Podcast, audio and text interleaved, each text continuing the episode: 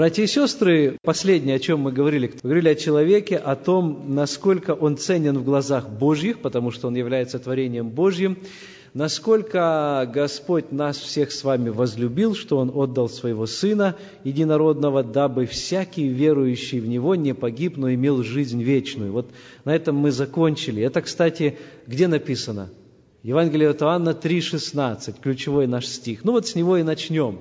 Там мы окончили, и с этого мы и начнем. «Ибо так возлюбил Бог мир, что отдал Сына Своего Единородного, дабы всякий верующий в Него не погиб, но имел жизнь вечную. Для нас это центральная истина. Нам нужно о ней напоминать снова и снова.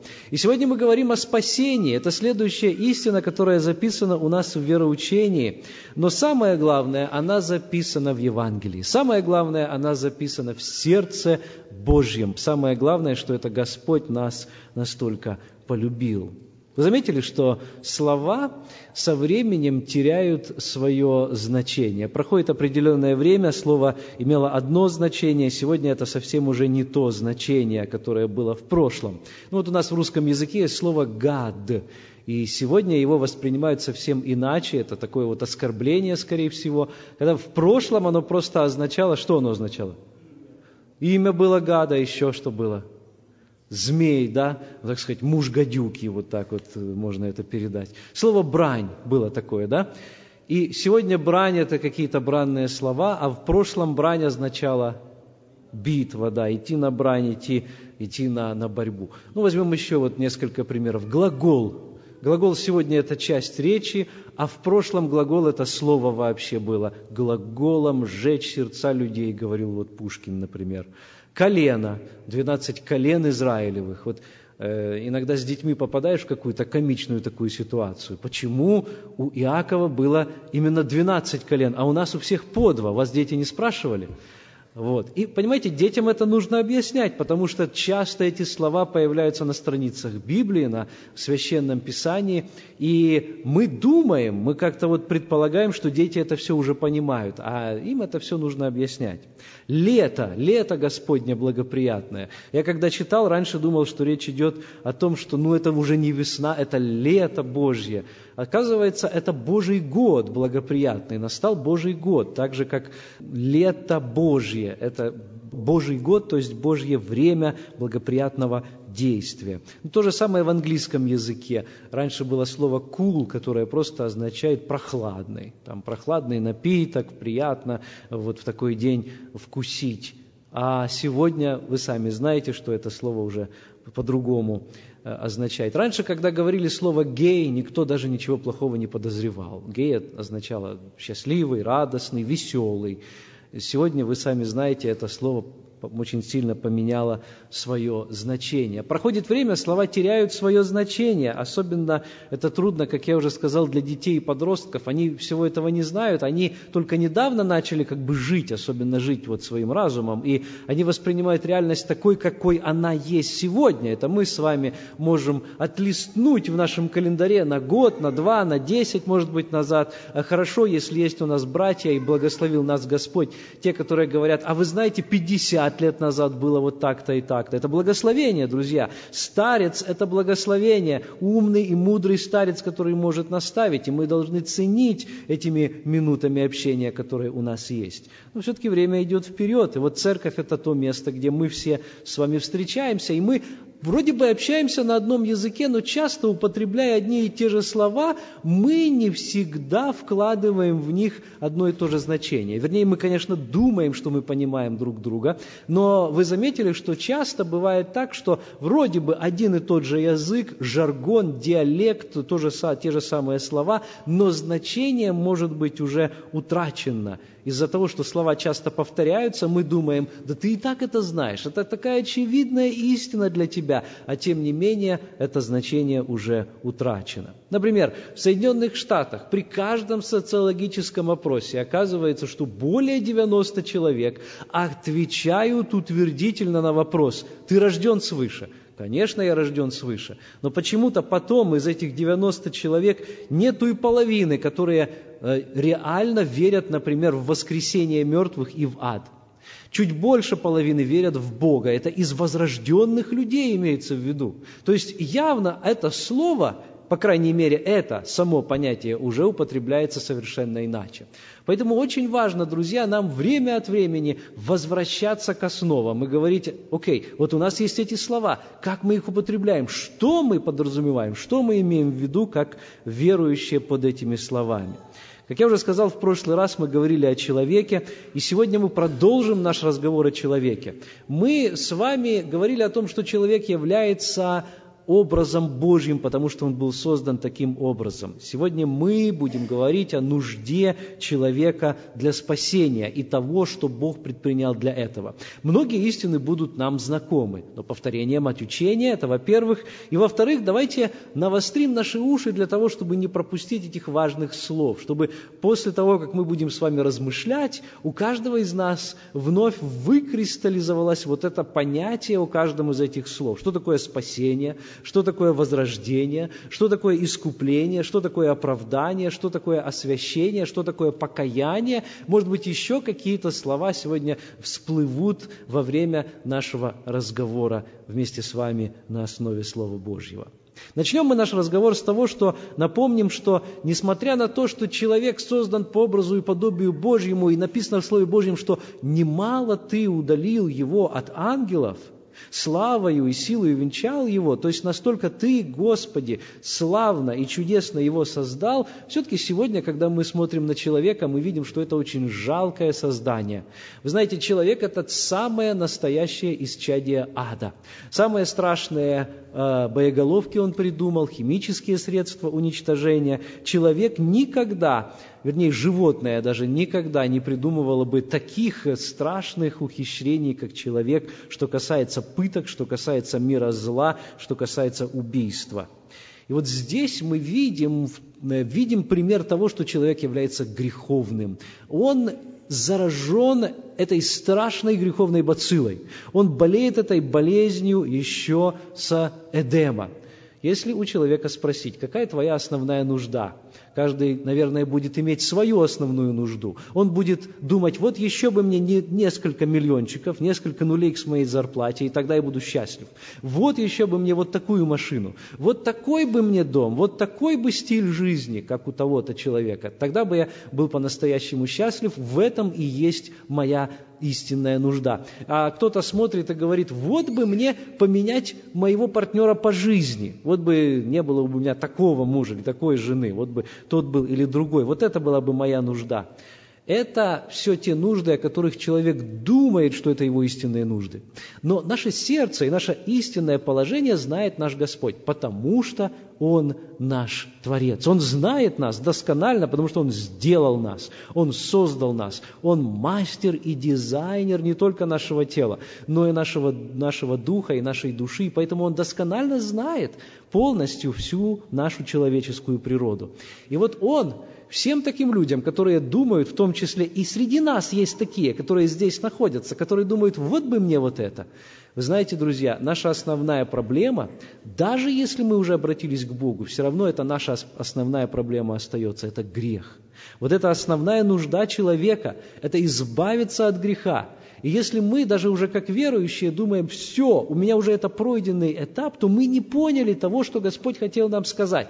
Он хотел сказать, я даю вам противоядие, но я хочу, чтобы вы употребляли его ежедневно. Потому что если вы хоть немножко перестанете, хоть на один день, хоть на один час, вы обязательно смертью умрете. Смерть, она начнет расползаться по вашему телу. Вы же знаете, что есть такие болезни, при которых очень важно употреблять лекарства каждый день. Попробуйте, вот некоторые больные, скажем, диабетом, попробуйте такому диабетчику сказать, что сегодня ты должен прожить без инсулина. Такой человек уже не может. Он знает, что ему это жизненно необходимо. Так и нам. Как дышать нам нужно молиться, как кушать нам нужно читать Священное Писание, нам обязательно нужно созерцать славу Божью и быть в общении с Ним.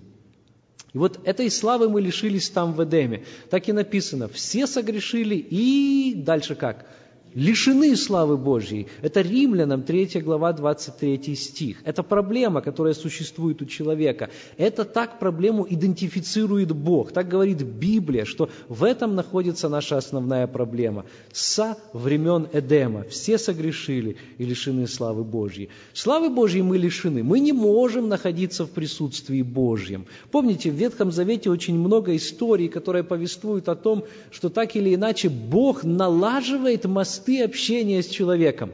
Бог хочет общаться с человеком, но человек находится в таком состоянии, что он не может воспринять откровение Божье. Израильтяне, помните, Моисею говорят, ты говори с нами, ты будь посредником, а мы боимся, мы не хотим. Мы, если подойдем к этой горе, мы сгорим, мы находимся в страхе. Помните, в Ветхом Завете неоднократно звучит такая мысль, что невозможно увидеться с Богом и в то же время остаться в живых. Страх. Этот страх не случайен, потому что ничто грешное, ничто не святое, ничто нечистое не может пребывать в его присутствии. И вот все это произошло посредством греха одного человека. Вот это, этот грех, он был введен из-за греха Адама. Так же, как во Христе мы получаем спасение, вот мы спрашиваем часто, как это? Благодаря жертве одного мы все можем спастись. И вот такой закон есть духовный, что благодаря одному, вот как в Адаме все умирают, так во Христе все оживают или все воскресают. И вот те, которые в Адаме, те теперь могут получить спасение в Иисусе Христе. Это духовный закон. Адам – представитель старого человечества, а Иисус Христос – это представитель нового человечества. Мы читаем об этом в послании к римлянам в 5 главе, в 12 стихе. Римлянам 5, 12. Посему, как одним человеком грех вошел в мир, и грехом смерть, так и смерть перешла во всех человеков, потому что в нем все согрешили.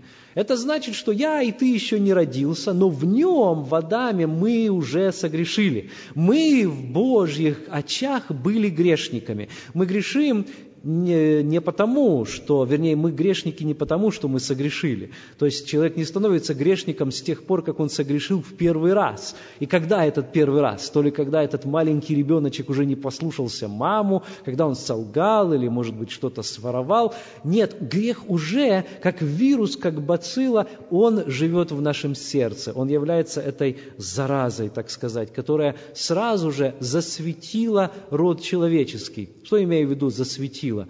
Вы знаете, Помните, раньше были вот эти фотоаппараты, conventional, то есть не цифровые фотоаппараты. Кто еще помнит эти фотоаппараты, за которыми нужно было следить особо и проявлять пленку в э, кромешной тьме? Я помню, как меня папа предупреждал, ни в коем случае, чтобы ничего, никакого источника света, даже капельки, даже маленького лучика не попало на эту пленку.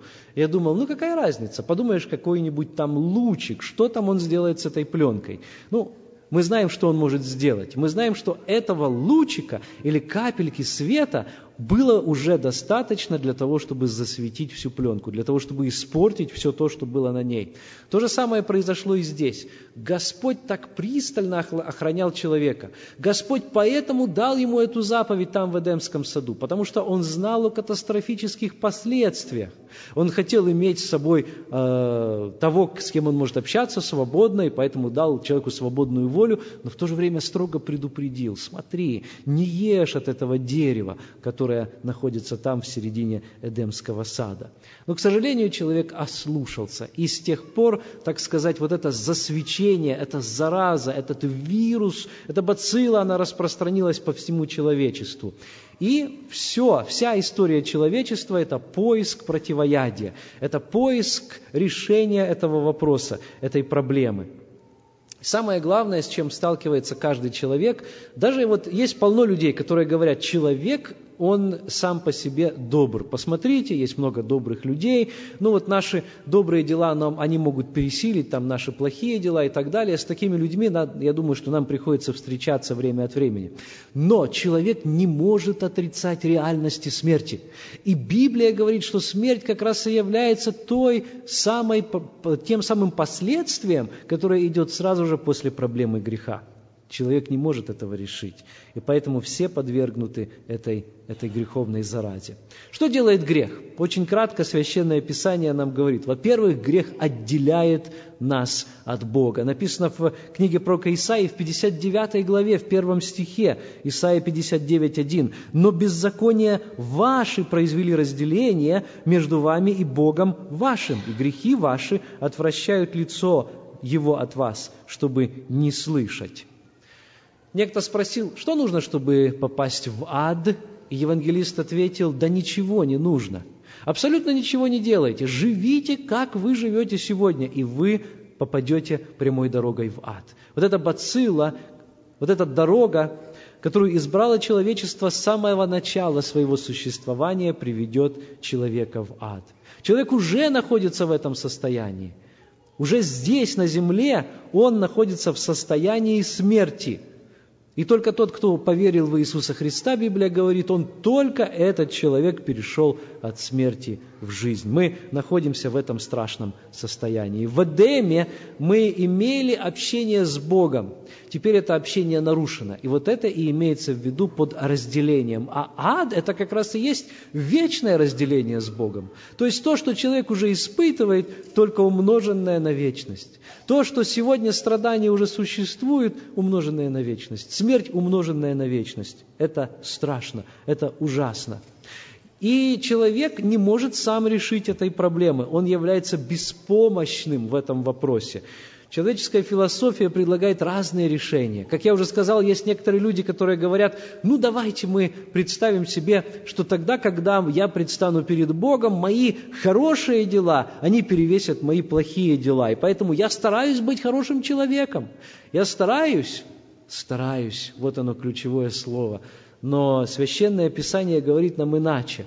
Это очень красивая теория, очень интересная концепция, но в ней есть одна проблема. Она не соответствует Библии. Библия нам говорит о том, что Господь спас нас не по делам праведности, которые мы бы сотворили, а по своей милости. Это написано в послании к Титу, 3 глава, 5 стих. «Банию возрождения и обновления Святым Духом».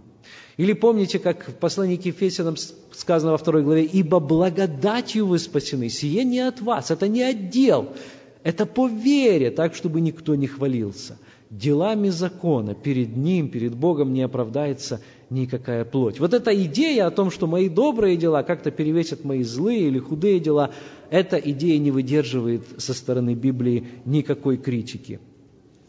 Все человеческие попытки бороться с грехом похоже, скорее всего, на то, вот помните, как была Чернобыльская катастрофа, 1986 год. И тогда когда огромнейший выброс радиации, нужно было эвакуировать большие площади людей, нужно было проводить э, такие крупномасштабные мероприятия, нужно было э, ставить в известность государства другие, над которыми уже двигалось ядерное облако. И вы помните, что происходило? Дезинфекция. Просто поливали улицы водой, а люди в это время и даже дети выходили на первомайские демонстрации. Это я просто к тому, что человечество тоже где-то признает свои ошибки, свои проблемы, свою болезнь, но никак не духовную смерть. Человечество не видит масштаба своей проблемы. И поэтому оно пытается еще как-то решить эту проблему, не понимая того, что оно не способно, у него нет возможностей, у него нет средств. Что же делать? Неужели, неужели такая, э, такое бессилие у человека? Да, это действительно так. И пока человек этого не признает, ему Господь не сможет помочь. Но грех не только разделяет нас с Богом, он также несет с собой осуждение. Мы читаем в послании к римлянам 6 глава 23 стих «Возмездие за грех – смерть». Возмездие за грех, плата за грех так же, как мы ходим на работу, получаем зарплату, и мы ожидаем, что эта зарплата раз в месяц или два раза в месяц на точную дату придет к нам чеком или будет положена нам на расчетный счет и так далее. И мы смотрим за нашим счетом. Так действует справедливость здесь, на земле, но есть Божья справедливость, которая говорит, один грех, не просто вся грешная жизнь, один грех приводит к смерти – а что делать, если у меня их тысячи? А ведь у каждого из нас их бесчетное количество. Господь говорит, душа согрешающая, та умрет. Так написано в Ветхом Завете у пророка Иезекииля. Священное Писание неумолимо осуждает нас. Получается такой парадокс, что Бог обязан по своей природе наказать грех, потому что Бог является Богом справедливым, потому что Он не может терпеть беззаконие в своем присутствии, Он является Богом святым, Он Бог праведен, Он не может просто так простить грех поэтому. Вот некоторые люди предлагают и говорят, почему бы Богу не объявить всеобщую амнистию? Почему нужно было обязательно эти страшные, кровавые, ужасные муки там на кресте Христу терпеть? Невозможно, не работает так Божья справедливость. Бог искал того решения, которое сообразовалось с его характером. И Бог нашел такое решение. И решение нашей человеческой проблемы, оно пришло не потому, что мы такие хорошие, что мы, оказывается, этого всего заслуживали, а потому что Бог по своей любви и милости проявил к нам внимание – Потому что Бог также не только справедлив, Он не только свят, Он не только обязан наказать, Он не только праведен, Он также и любвеобилен. И во Христе Он сделал и то, и другое. Он наказал грех, правда, это наказание упало на Христа, и в то же время Он простил нас. Появилась возможность легальная возможность, юридическая возможность для Бога провозгласить нас, грешников, мертвых по грехам и преступлениям наших, нашим праведными. И это провозглашение называется оправданием. Не потому, что мы уже понесли вот это наказание за грех, а потому что нашелся некто, кто понес его за нас – Поэтому мы читаем второе послание Петра, 3 глава, 9 стих. «Не медлит Господь исполнением обетования, как некоторые почитают то медлением, но долготерпит, не желая, чтобы кто погиб, но чтобы все пришли к покаянию». Господь долготерпит, Он желает, чтобы люди пришли к покаянию. Если бы все зависело только от Бога, все были бы спасены. Писание говорит однозначно, Бог хочет, чтобы все спаслись, и чтобы никто не погиб. В этом Его воля, в этом Его желание, в этом Его жажда – но почему же тогда далеко не все приходят? Некоторые нам объясняют, ну это потому, что одни избранные, а другие не избранные. Но Писание говорит иначе.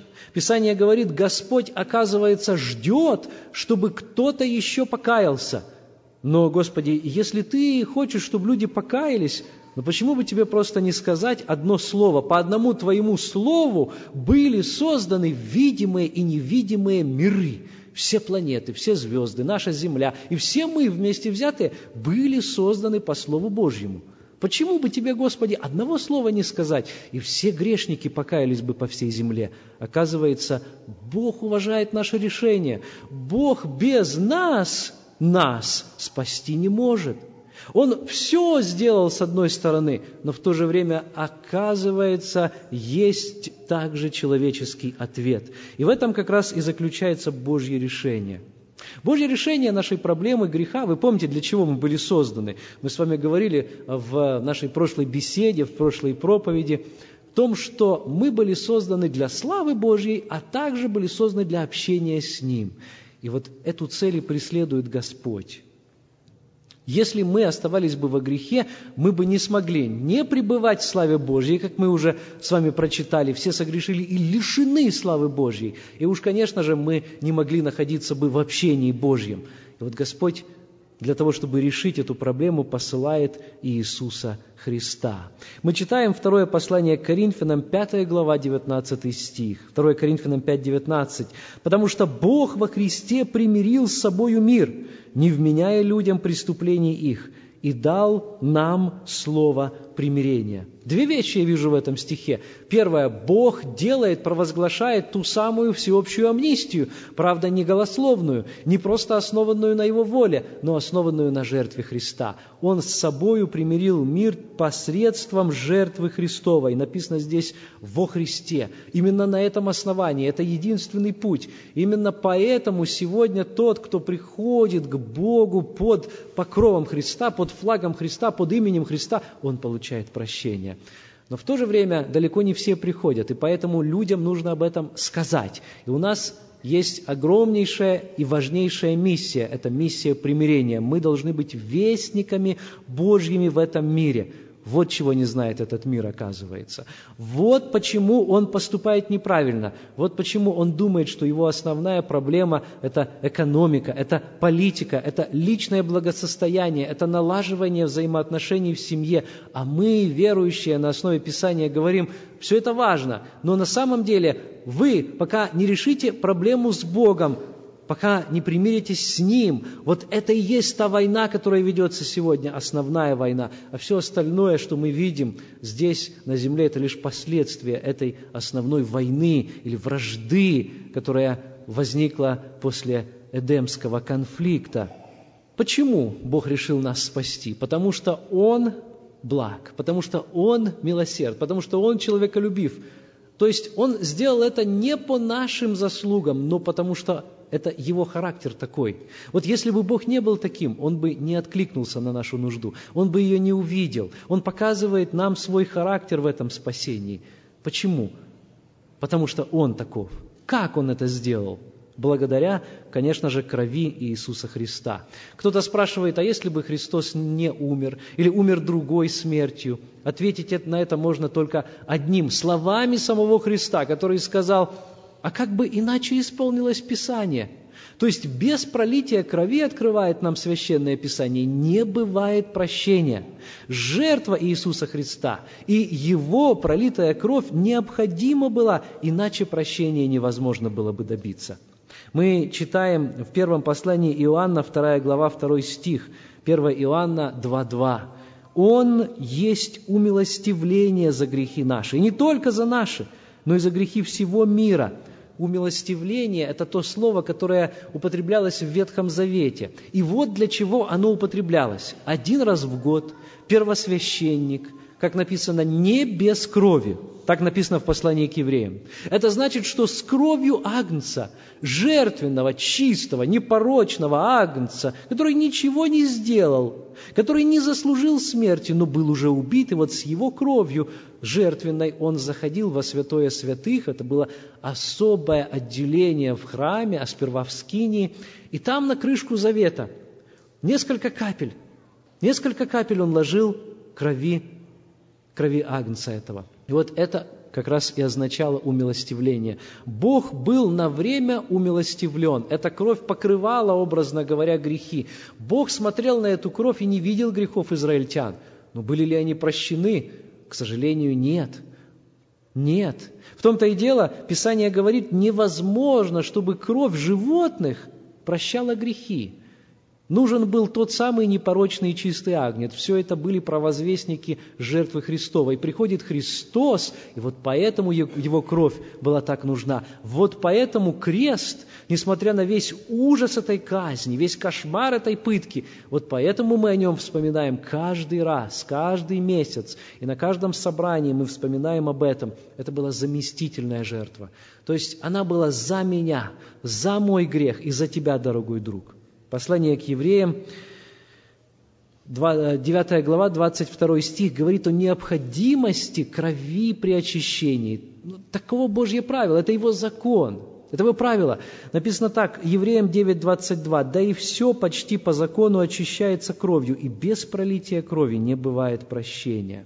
Та же самая мысль звучат, звучит в книге Откровения, первая глава, пятый стих Откровения. «И от Иисуса Христа читаем мы там, который есть свидетель верный, первенец из мертвых и владыка царей земных, Ему, возлюбившему нас и омывшему нас от грехов наших кровью Своею». Наши прекрасные христианские гимны подчеркивают эту мысль. Мы поем «Что вину мне может смыть?» Ничто, лишь кровь Иисуса. Что вновь может исцелить?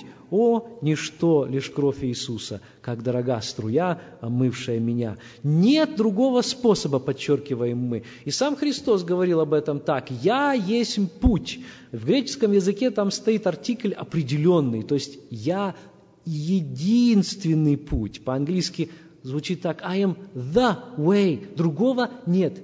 Я только путь, во мне только жизнь, во мне только истина. Нас, христиан, сегодня очень не любят за то, что мы слишком эксклюзивны, мы слишком нетолерантны. Но Христос так говорил, это Его слова, это библейская позиция, и нам попросту некуда деваться. Нам нужно или пойти на компромисс с истиной, или признать, что мы на стороне истины, и тогда, тогда мы занимаем позицию непопулярную перед всем этим миром. Но этот мир должен услышать правду. Эту правду он затыкает уши, он не хочет ее слушать, но мы обязаны продолжать ее проповедовать. И поэтому сегодня звучит эта евангельская весть, которая говорит, всякий, кто призовет имя Господня, спасется. Вот что нужно сделать. Господь все сделал для нашего спасения. Нам осталось только его принять. Итак, несколько слов о нашем ответе. Перед тем, как мы будем молиться, я хочу перечислить вот эти термины, которые являются не просто богословскими терминами высокими, которые должны стать реальностью нашей христианской жизни, потому что не видать нам небес и вечной жизни, если в нашей жизни этого не будет. Прежде всего, если у нас не было покаяния. Покаяние – это тот призыв, с которым сам Иисус Христос вышел. Вы помните? Первые слова, первая его проповедь Иисуса Христа – покайтесь, ибо приблизилось что? Царство Небесное. И потом апостолы подхватывают эту же самую проповедь. Покаяние – центральное слово в их проповеди. Деяние, 17 глава, 30 стих, проповедь апостола Павла. Он там в Ариапаге, в Афинах. Он говорит и так, оставляя времена неведения, Бог ныне повелевает людям всем повсюду покаяться – он не говорит, вот вы знаете, те, кто являются самыми закостенелыми грешниками, вот те кайтесь, пожалуйста. Те, кто происходят не из верующих семей, те кайтесь. Или те, кто убил человека, те, кто украл, те, кто сидел в тюрьме, вот им нужно каяться. Покайтесь все.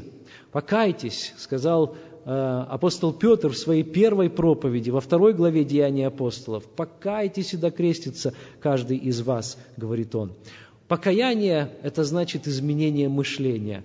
Это значит обратиться к Богу. Это значит, я шел одной дорогой и осознал, что иду неправильно. Это значит, что я должен с Божьей помощью перестроить все в своей жизни. Часто э, спрашивают нас, почему человек кается, и это не срабатывает – странный подход, потому что как будто покаяние это такой стоп-кран, знаете, дернул и должно сработать. И человек дергает этот стоп-кран и не срабатывает.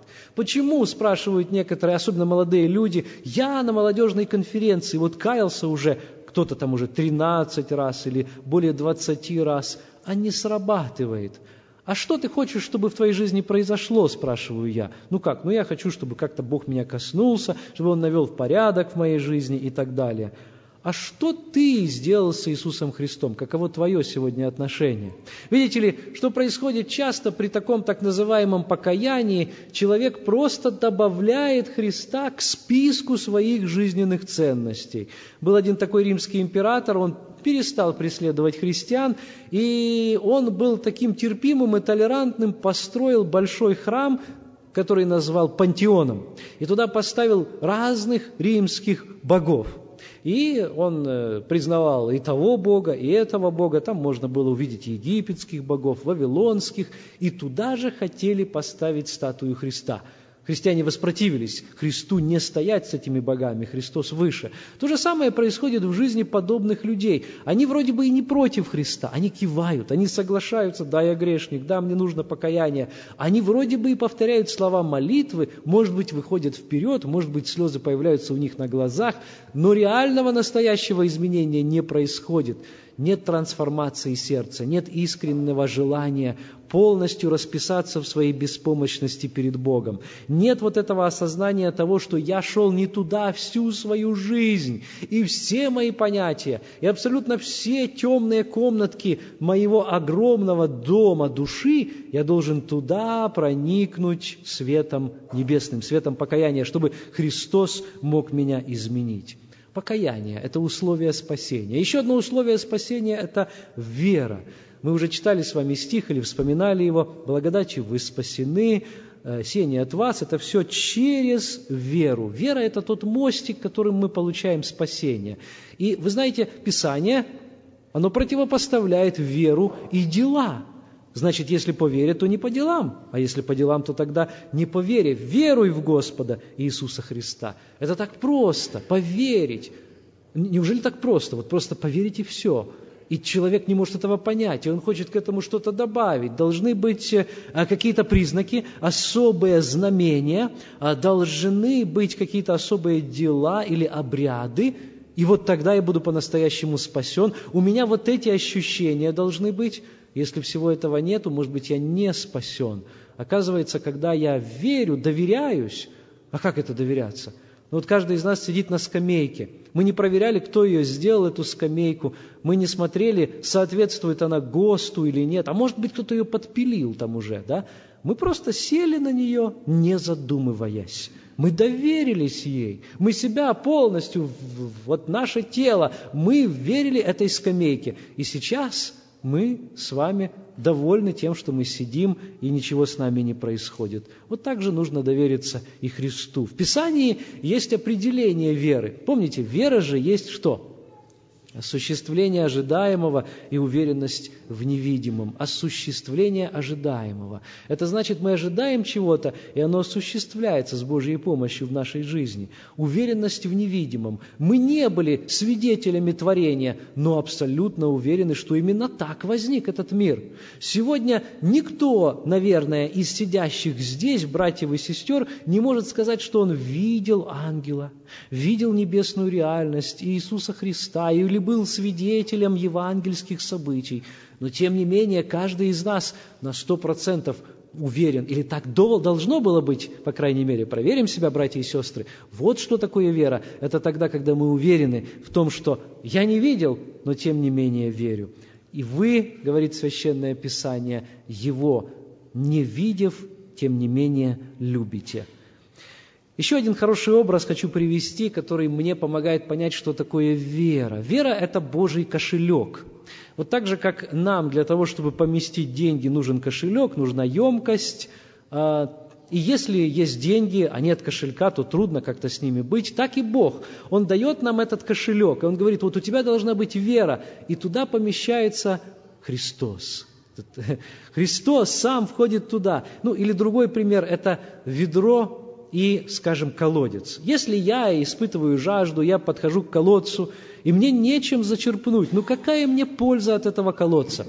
То же самое и со Христом человеку, если у него нет веры, нет, так сказать, этого ведра, этого контейнера, потому что это все, что есть в вере. Вера сама по себе ничего не значит без Христа. Но когда в вере есть Христос, то есть когда в этом ведре есть вода, образно говоря, вот тогда она работает, тогда она производит дела. Но самое главное, что она приводит к спасению. То есть вера – это Божья емкость Поэтому Господь говорит, вот ты только имей эту емкость, ты приди ко мне с этим ведром, а я его наполню. Ты приди ко мне с пустыми руками, выбрось все, выбрось свои дела, выбрось свою надежду, выбрось эту надежду на себя, на, на свою благость, на то, что у тебя все-таки осталось что-то хорошее там, и я наполню твои руки. У меня есть чем наполнить, таким хорошим, таким великолепным, что тебе и не снилось, глаз не видел и ухо не слышало. Еще один важный термин – это возрождение. Мы верим в то, что, как говорит Священное Писание, никто не увидит Царства Божьего, если не возродится, если не получит нового рождения. Помните, об этом говорил Иисус Христос с Никодимом. И об этом Писание говорит по-разному. Оно говорит об этом как о новом рождении или как о втором рождении, как о новой жизни, раньше мы были мертвы по грехам и преступлениям нашим, но теперь это жизнь, настоящая, новая жизнь. Может быть, небольшим росточком, но постепенно стала теплиться в нашем сердце. То, что Человек неверующий, у него дух атрофирован, у него дух находится, он вроде бы там и есть, но он не может общаться с Богом. И этот дух, он возрождается для новой жизни, и он э, теперь обладает полным правом и возможностью общаться с Богом. Человек также, он становится новым творением. Мы читаем во втором послании к Коринфянам, 5 глава, 17 стих, 2 Коринфянам 5, 17. «Итак, кто во Христе, тот новая тварь. Древнее прошло, теперь все новое. Ну и также Писание говорит об этом, как о вечной жизни. Последний термин – это освящение. В послании к филиппийцам сказано, что тот, кто начал в нас доброе дело, он также пусть совершает его даже до дня Иисуса Христа. И вот это та мысль, которую я хотел бы нас привести к окончанию сегодняшнего нашего богослужения. Мы сегодня, я надеюсь, вспомнили э, то, что произошло с каждым из нас – у каждого из нас есть прекрасные воспоминания. Знаете, есть места, в которые мы хотели бы попасть, они приятны нам, там нам было хорошо. Есть люди, с которыми нам приятно в прошлом было проводить время, как было бы хорошо с ними встретиться сегодня. Есть прекрасные воспоминания. И сегодня, когда я говорил об этих вещах, об этих этапах, которые должны были произойти с нами, я надеюсь, что каждый, находящийся здесь, пережил это. И, знаете, одно дело, когда человек говорит, ну да, это я все уже знаю, это пройденный этап для меня, но я ничего нового не услышал. Но другое дело, если это по-настоящему со мной произошло, если я покаялся, если я получил возрождение, если у меня есть вера, вера Божья, имеете веру Божью написано, да, если я имею спасение, если я искуплен кровью Христа, если я оправдан, если я усыновлен, если я получил умилостивление, если я живу жизнью освящения, если я, вернее, получил первоначальное освящение, то тогда я не могу не возрадоваться и не сказать, как прекрасно, что Господь совершил это в моей жизни. Как прекрасно. Я, я вспоминаю вот об этом, о том, что Господь меня спас, как о самом главном, самом ярком впечатлении моей жизни, самом главном событии, которое сегодня определяет меня как человека. Вообще, не только как верующего человека, любую сторону моей жизни оно окрашивает в особый небесный цвет свет. И это значит, что я живу по-новому, я мыслю по-новому, я хожу по этой земле по-новому, я говорю по-новому. Иные языки будут иметь, да, новый язык. Новый язык, да прежде всего хотя бы избавиться от того старого языка, да, который был тогда, и с матершиной, и с плохими словами, и с употреблением имени Божьего в суе. Новый язык Господь дает, которым мы прославляем Бога. Новые, прекрасные Божьи слова пусть проистекают из наших уст уст. Дорога освящения. Пойдем дальше, друзья, этой дорогой и поблагодарим Господа за то, какой прекрасный путь нам открылся. Путь, истина и жизнь, которым является Господь Иисус Христос. Аминь.